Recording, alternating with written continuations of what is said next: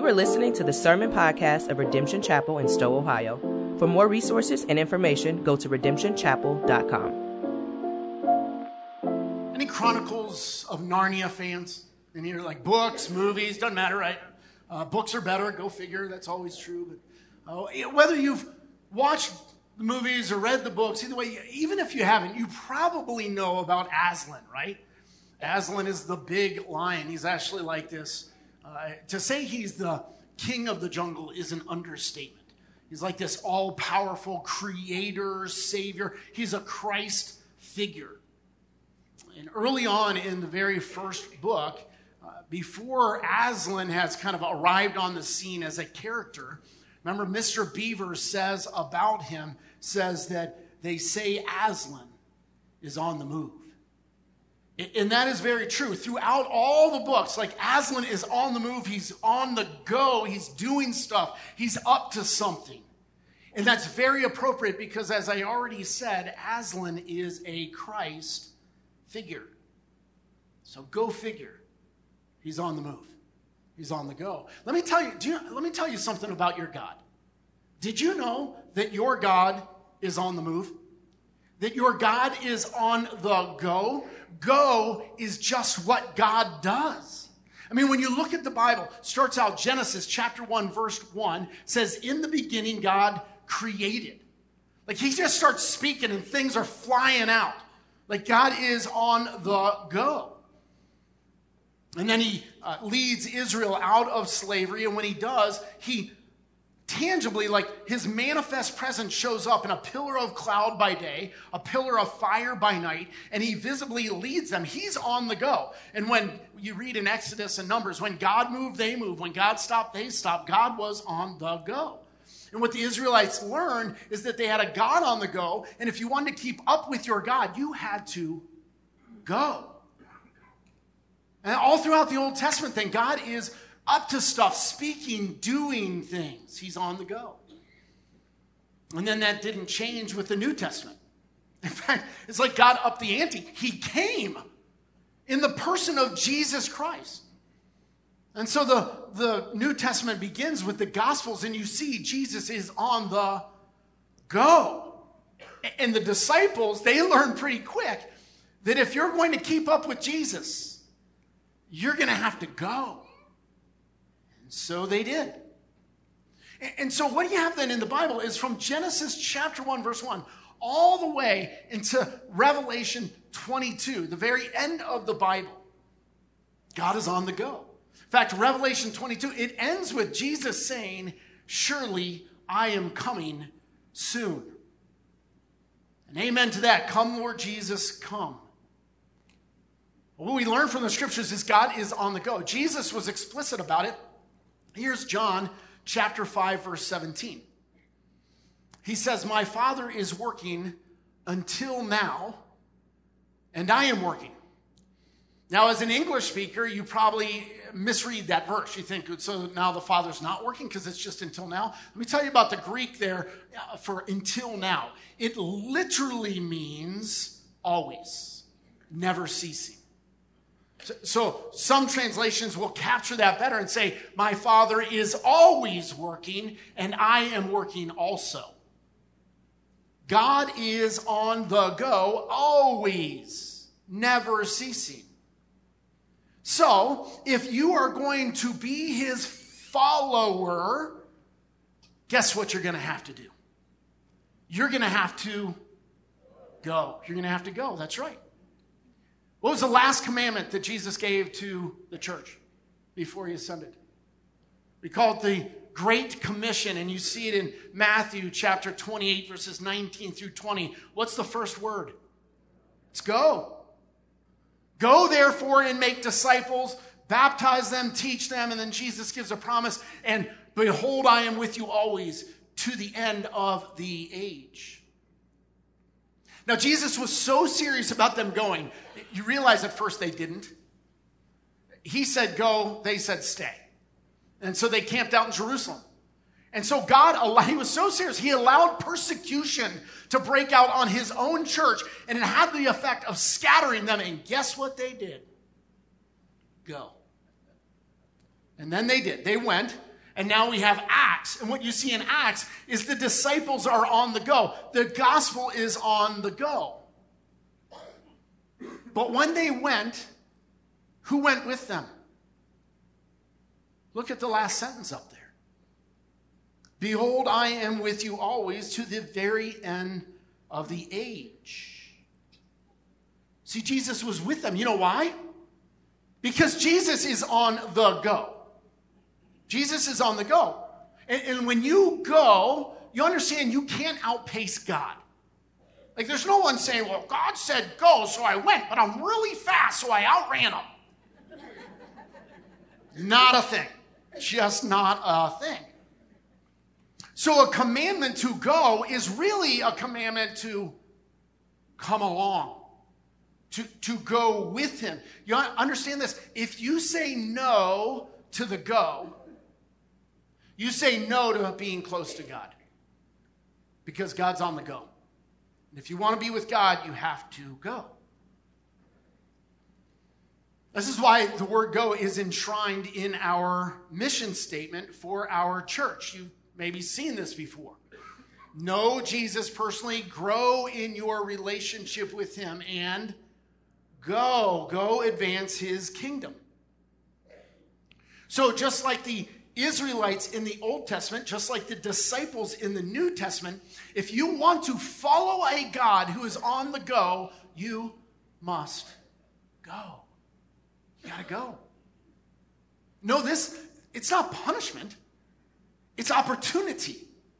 It is our wonderful, incredible God inviting us to come along, to join his incredible story, his wonderful mission, his wild adventure. And he's saying, Come along. But, but to do that, you have to go.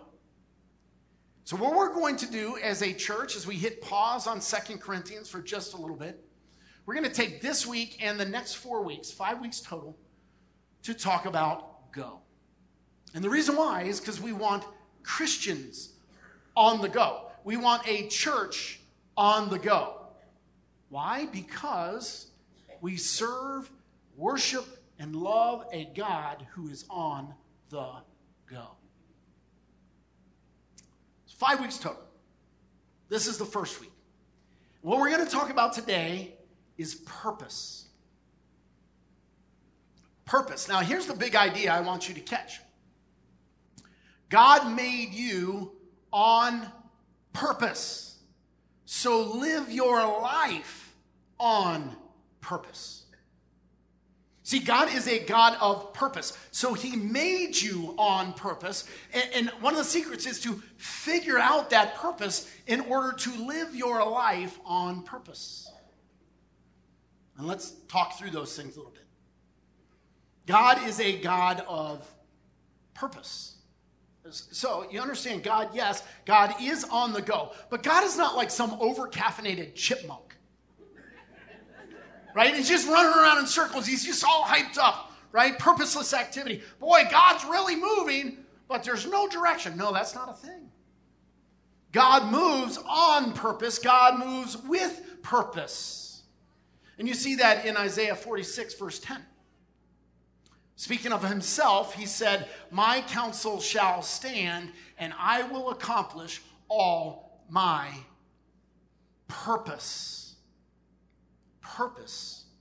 Yeah, God's on the go, but he's not random, right? he's not winging it. He's not confused. He's not just throwing stuff at the wall trying to see what sticks. He's moving with incredible purpose. Here's something I want you to catch about your God. He is in, he's in infinitely wise. He's incredibly purposeful. He knows exactly what he's up to. Okay, now you ready for this? Let me repeat that. I'm saying he's infinitely wise. He's incredibly purposeful. He knows exactly what he's up to. Ready? And he made you on purpose. You ever think about this? The, the fact that you exist was a willful decision of God. Like there was a moment in the mind of God when he decided to make you. Not just to create humanity in general, but like specifically to have you in his created order. You understand, he could have done the whole universe and all human history, and you never needed to exist. But that's not what he wanted. He's purposeful and he purposely chose to have you in this creation. That means you were created on purpose for a purpose. You specifically. Proverbs 16, verse 4 says this The Lord has made everything for its purpose, even the wicked for the day of trouble. You see, God is not random. Even unbelievers evidently have a purpose. I'm kind of hoping y'all are on the top part of that. the, the top line there, right? Not the bottom. But either way, you understand he's not random, he's purposeful. He made you on purpose for a purpose. Then it kind of seems like you ought to figure that out, right? That'd be part of the secret of life. Yep. Have you ever come across an object and you're like, I have no idea what that is or what that's for? I mean, you were probably at your grandparents' house, right? or, or maybe you were eh, looking at your dad's tools in the garage or something like that. Or, or maybe you're a husband looking in your wife's medicine cabinet. There's no way 30 bottles have a purpose. Oh, they do? They do? Oh, evidently, uh, all those things in the shower, you're like, who needs them? They all have a purpose, evidently, right? Or, or you find one of these things. What is that? Oh, that's for curling eyelashes? They make something for that? Evidently they do, right? Reminds me of this scene from The Little Mermaid. Watch this. Scuttle, look what we found. Yeah, we're in this sunken ship. It was really creepy. Human stuff, huh? Hey, let me see.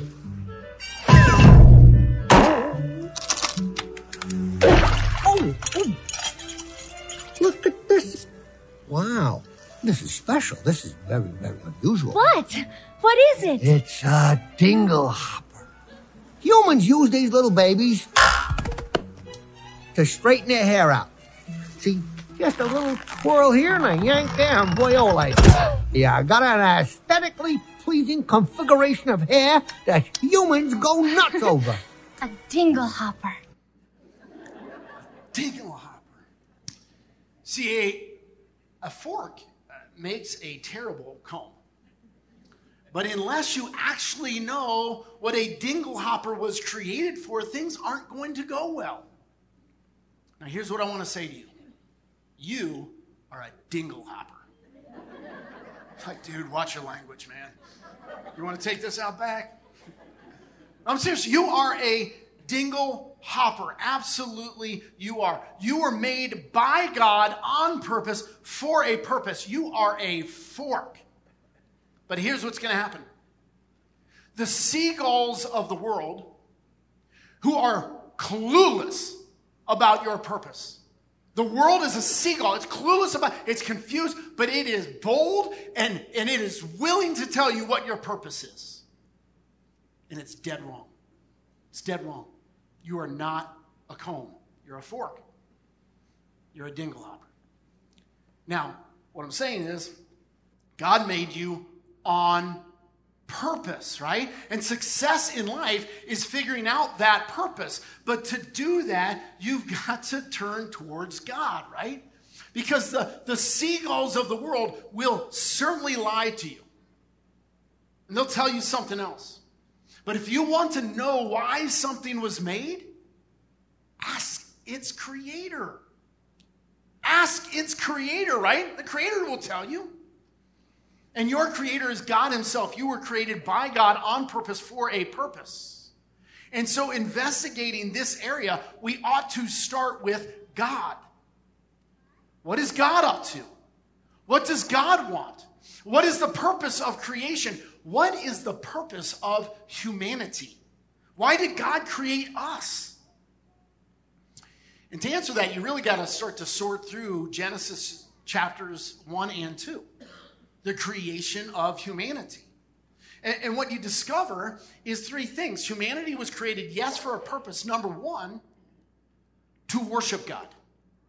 To see, we are to take our place with all of the created order to reflect the glory of our Creator right back to Him. Worship is broad, but we worship God. And then, secondly, we're to be like Him. Not that we too are God, but we are made in His image, right? And, and, so He says, Be holy because I am holy. And then He gives us these commands that we're to obey them so that we are like Him. And then, thirdly, we're supposed to represent Him on earth. He gave humanity dominion over creation, over the garden. We were to be his regents, his representatives in the created order. So, so there is the purpose of humanity. And of course, it didn't take long for that to go sour, right? We quickly abandoned our purpose, dingle hopper. We started doing other stuff and, and it went to hell, literally quickly. Jesus wasn't okay with it. So Jesus comes to redeem some people for his own possession. That's where we get Christians, disciples of Jesus, followers of Jesus. Okay, so, so he died for us, he rose for us, he calls us, he draws us, he adopts us. Why? Why does God want Christians? What is the purpose? What is your purpose as because remember, God is not random. God is doing things on purpose for a purpose. What is the purpose of Christians? Right back to the garden. It's the same stuff. We are supposed to worship God, to reflect his glory. You understand? Just to know God is to be overwhelmed by him and, and, and worship his foot. we're not just supposed to stand ho hum in service and call it worship. No we worship god. And, and then secondly we're supposed to be like him. We're supposed to be disciples not consumers. Conform to the image of christ growing in that relationship. And then thirdly we're supposed to represent god on earth. We're to be on mission expanding the kingdom of god that is still our purpose. In fact, you know, coincidentally, look at this. Know God means you worship Him. Grow in your relationship with Him means you become like Him. And go advance His kingdom means we represent Him. You could think of our mission statement as a purpose statement for Christians. This is what we're supposed to do. That's our purpose. My fear is that many Christians don't know their purpose, or if they know it, they certainly don't live it. Unfortunately, I think many have bought into the seagull's lie that plagues Christianity, and they've bought a false purpose, and I will call it family oriented Christianity. Some of y'all are about to get mad. Family oriented Christianity. The idea is this that God has called you to live nice and safe, to have your needs met, shoot, really most of your wants, because a slice of the American dream comes in, uh, at least in our country. And so the goal is to have this nice, moral, nuclear family. Your kids grow up nice and safe. Uh, certainly, they don't have sex before marriage. That's part of the purpose here. And then that you want your kids to grow up and get a good job so that they can get a slice of the American pie, uh, the American dream as well. And then, then you retire and you play with your grandkids. Family oriented Christianity.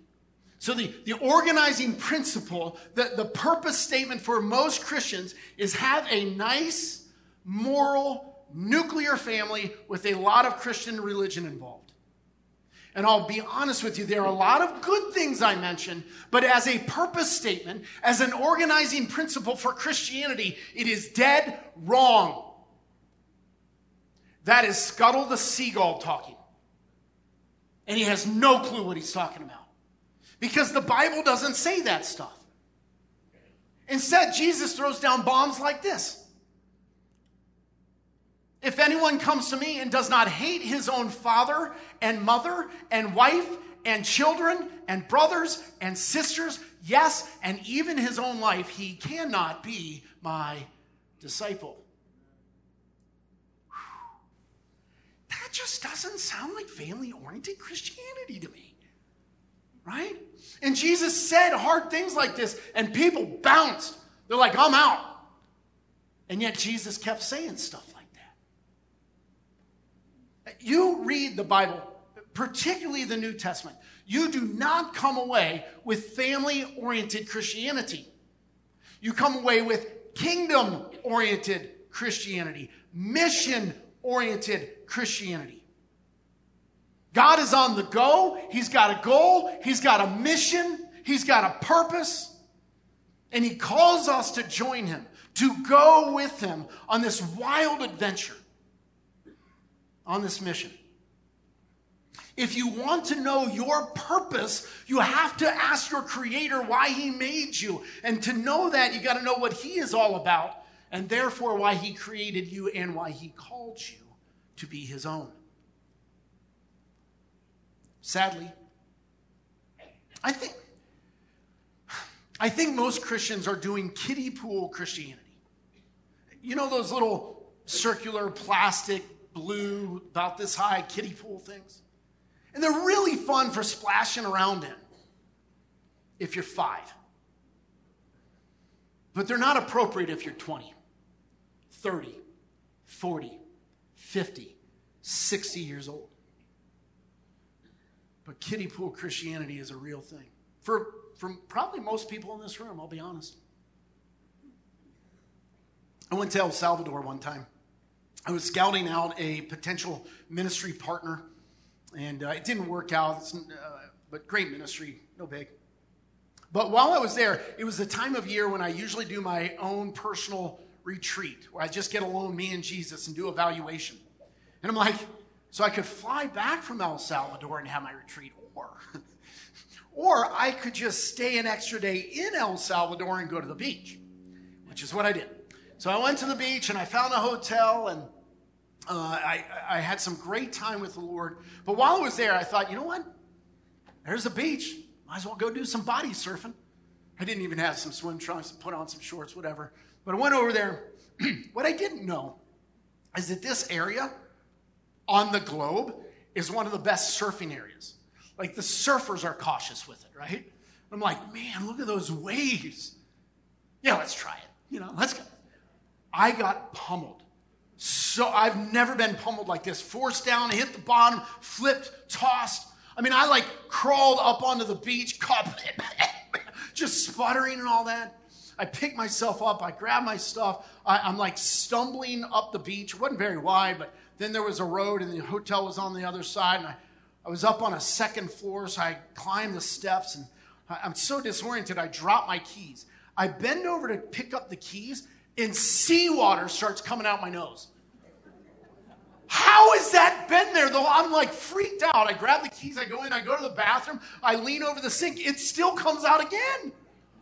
I was just like so flipped around, but I'll tell you what, I would rather do that than splash around in a kiddie pool. You were made for the deep. You were made for the big waves. That's why your creator created you. He didn't make you for a kiddie pool. Let's stop doing kiddie pool Christianity. Let's go do wild and confusing and dangerous and adventurous. This is our God is on the go. Let's go with him. You see, Jesus didn't die and rise and call you and adopt you so that you could live kiddie pool Christianity. It's not why he did it. He says things like, Follow me and I will make you fishers of men. I mean, we're not just going to hang out and have a church service, God. No, we're, we're going to go be fishers of men. He, he says, Go therefore and make disciples. You want to live your life on purpose. You have to know why God created you and why God called you. Eh, many of us ask the question, what is God's plan for my life? Wouldn't you love to know what is God's plan for my life?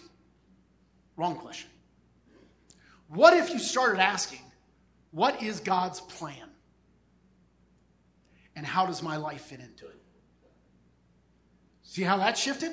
What is God's plan and how does my life fit into it? I, my life is just this minor little subplot in human history. He's got a big, big story. And the way a story works well is the subplot serves the main plot. Does my subplot serve his big story? So, so we got a God who's on the go, and I want to go with him. So I have to ask, where is God going? And I'll give you a hint. It's not the kiddie pool. It's not kiddie pool Christianity. That's not it.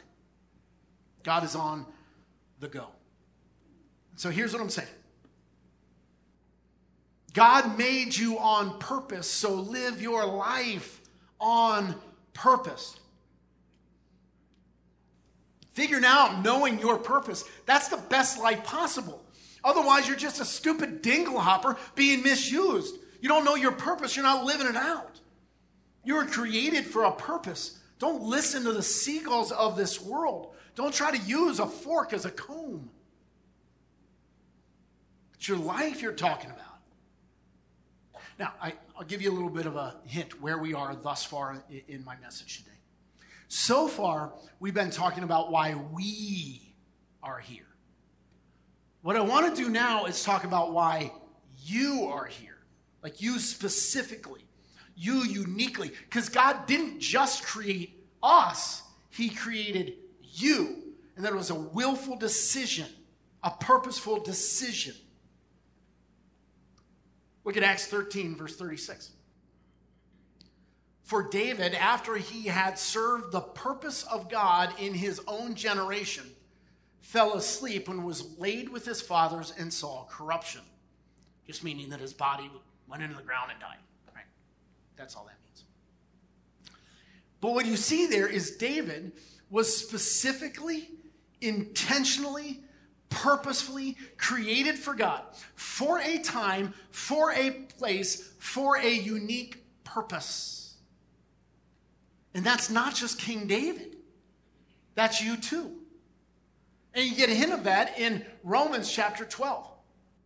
Starting in verse 4, it says, For as in one body we have many members, and the members do not all have the same function, so we, though many, are one body in Christ and individually members of one another. Look at this. Having gifts that differ according to the grace given to us let us use them. Kind of sounds like there at the end that God expects us to figure out our unique build and He expects us to use it. I mean, God made you on purpose. He made you specifically. He, he made you uniquely, and you got to figure that out. And what it goes on to say is talks about some spiritual gifts. Now, listen, your unique build is broader than just spiritual gifts. Like some of you took a spiritual gifts test, right? Five, ten, twenty years ago. And for most of us, we came out of that thing more confused than when we went in, right? I have the gift of helps. What's that mean? What is, what is discernment and prophet? And they got these weird definitions, and we're all confused. And listen, your unique design is yes, it includes gifting from the Spirit, but it is broader than just that. You were handcrafted by the greatest artist ever. And he doesn't have a limited palette of only three primary colors. He's got this full palette. And he's a great, great artist, and he made you on purpose. Speaking of God being an artist, look at Ephesians 2:10. It says, For we are his workmanship. A pause there. The word workmanship in the Greek is poema. Do you hear poem? It's where we get the word poem. It's art. It's a masterpiece. That's the workmanship. It's a masterpiece could fit in there for workmanship. Okay? So now we we are his poema. We are his masterpiece created in Christ Jesus for good works which God prepared beforehand that we should walk in them. You are a unique, amazing piece of art created by the best artist ever. You are created with purpose, and He has stuff that He wants you to do. Now, two years ago, I started to dig into this stuff in my own life, saying, God, what did you make me to do? Like, what did you put within me? What do you want from me? What is my purpose? You're thinking, well, you're a pastor. Oh, no, no, no, you misunderstood me. I know what my job is. I hope my purpose is related to my job. But my, my, design, my purpose is broader than just a job. My, my purpose ought to be going on when I'm off the job, when I'm at home. Someday, if I retire, like my purpose should still be going on. And so I started to ask people around me and spend a lot of time with God saying, God, what is my unique purpose? How have you made me? And several things popped out. I'll share one of them with you. Just to give you an example from my life, I, God revealed to me I am a builder fixer. It's innate within me, and I use it in many, many different areas. So definitely I use it at this church. Sometimes I literally mean I fix things. Just last week, uh, during first service, I'm up here preaching. During that service, the sink in the south kitchen broke. I found out about it in between services. I went and I fixed the plumbing. I'm looking at the clock going, I think I need to go preach again. But all right. Now you're thinking, okay, dude, the church is big enough. I think somebody else could do it. Of course somebody could. I wanted to. It's innate within me. I love fixing things. In fact, my staff team has heard me joke about my retirement plan. Here's my retirement plan. We have a uh, direct, uh, excuse me, facility manager, Jake Fitzpatrick. Love Jake. Here's my retirement plan. Day one, fire Jake. Day two, post the position. Day three, retire. Day four, you see, I thought this out. Day four, apply for the position. It's just so shady. But that's my goal, right? That's my goal in life. I love fixing things. But of course, it's broader than that. It's not just physical. Like, I, I love building the church. I love when things run well. I love when it is effective and efficient and sustainable. Uh, there are many more problems than just plumbing in the church, and, and I love fixing them. I'm a builder fixer, and our church is being, has been using that. But it's not just here, it's also at home. I love working with my hands at home. I have secret doors in my house. Kid you not. I, have I've got, uh, I built Shannon this beautiful live edge desktop. I'm jealous of it. Now I'm working on one for my own study. I, I love working with my hands. And then I built systems, processes for, for my house and my family. And, and they roll their eyes, but they truly love it, I, I think. I'm not sure, right? And it's not just church and home. I go into a hotel room, I fix things in the hotel room. It's ridiculous. I, I, I can't stop it. I'm good at it. I love it. I love making things better. You see, there's a unique design inside of me that I use in many different areas. Yes, I leverage it as a pastor, but it's on, it's just switched on, and I can't turn it off. It's part of me. If I retire someday from the pastorate, that will still be going on in my life, largely at home, and Shannon will be homicidal. Okay? Like, seriously, if I die shortly after I retire, please suspect Shannon. Okay? Like, look into that. I'm just saying, look into that, okay? That's me. What about you? What about you? God made you on purpose. So live your life on purpose. Look, if this Christianity stuff is bullcrap, let's turn off the lights, lock the doors, get out of here, never come back. But if this stuff is true, then God has a purpose for you. And it seems like it just might be worth figuring that one out. Right? Questions to ask. Why are we here?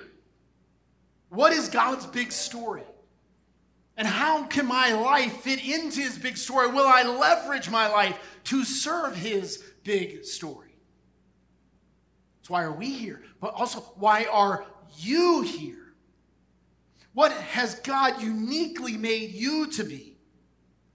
He created you uniquely, specifically, intentionally. He wanted you in this, or, this created order. Why? Why?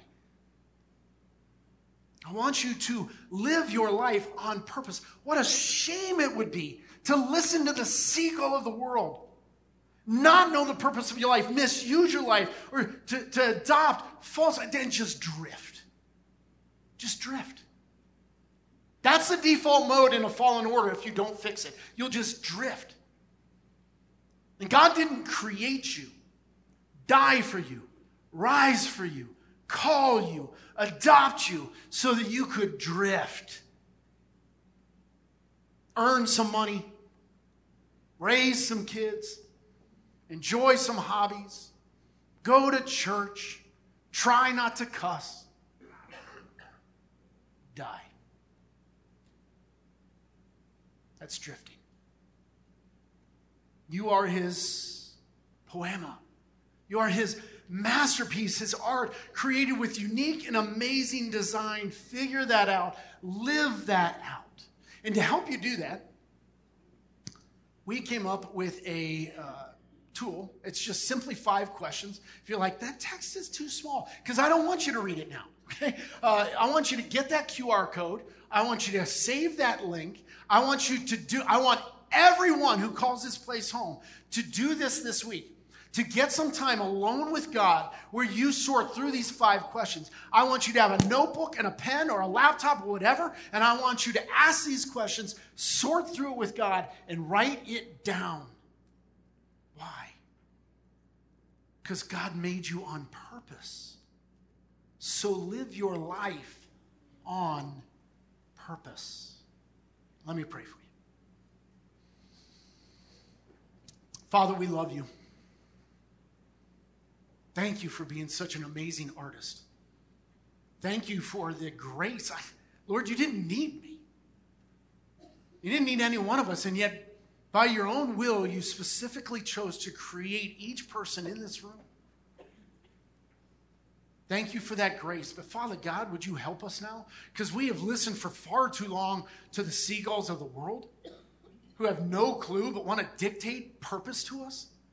And we want to come to you right now and let you dictate purpose to us so that we could live our life on purpose. Take us there, Lord, I pray. In Christ's name, amen. Thank you for listening to this sermon from Redemption Chapel. Go to redemptionchapel.com for more resources and information.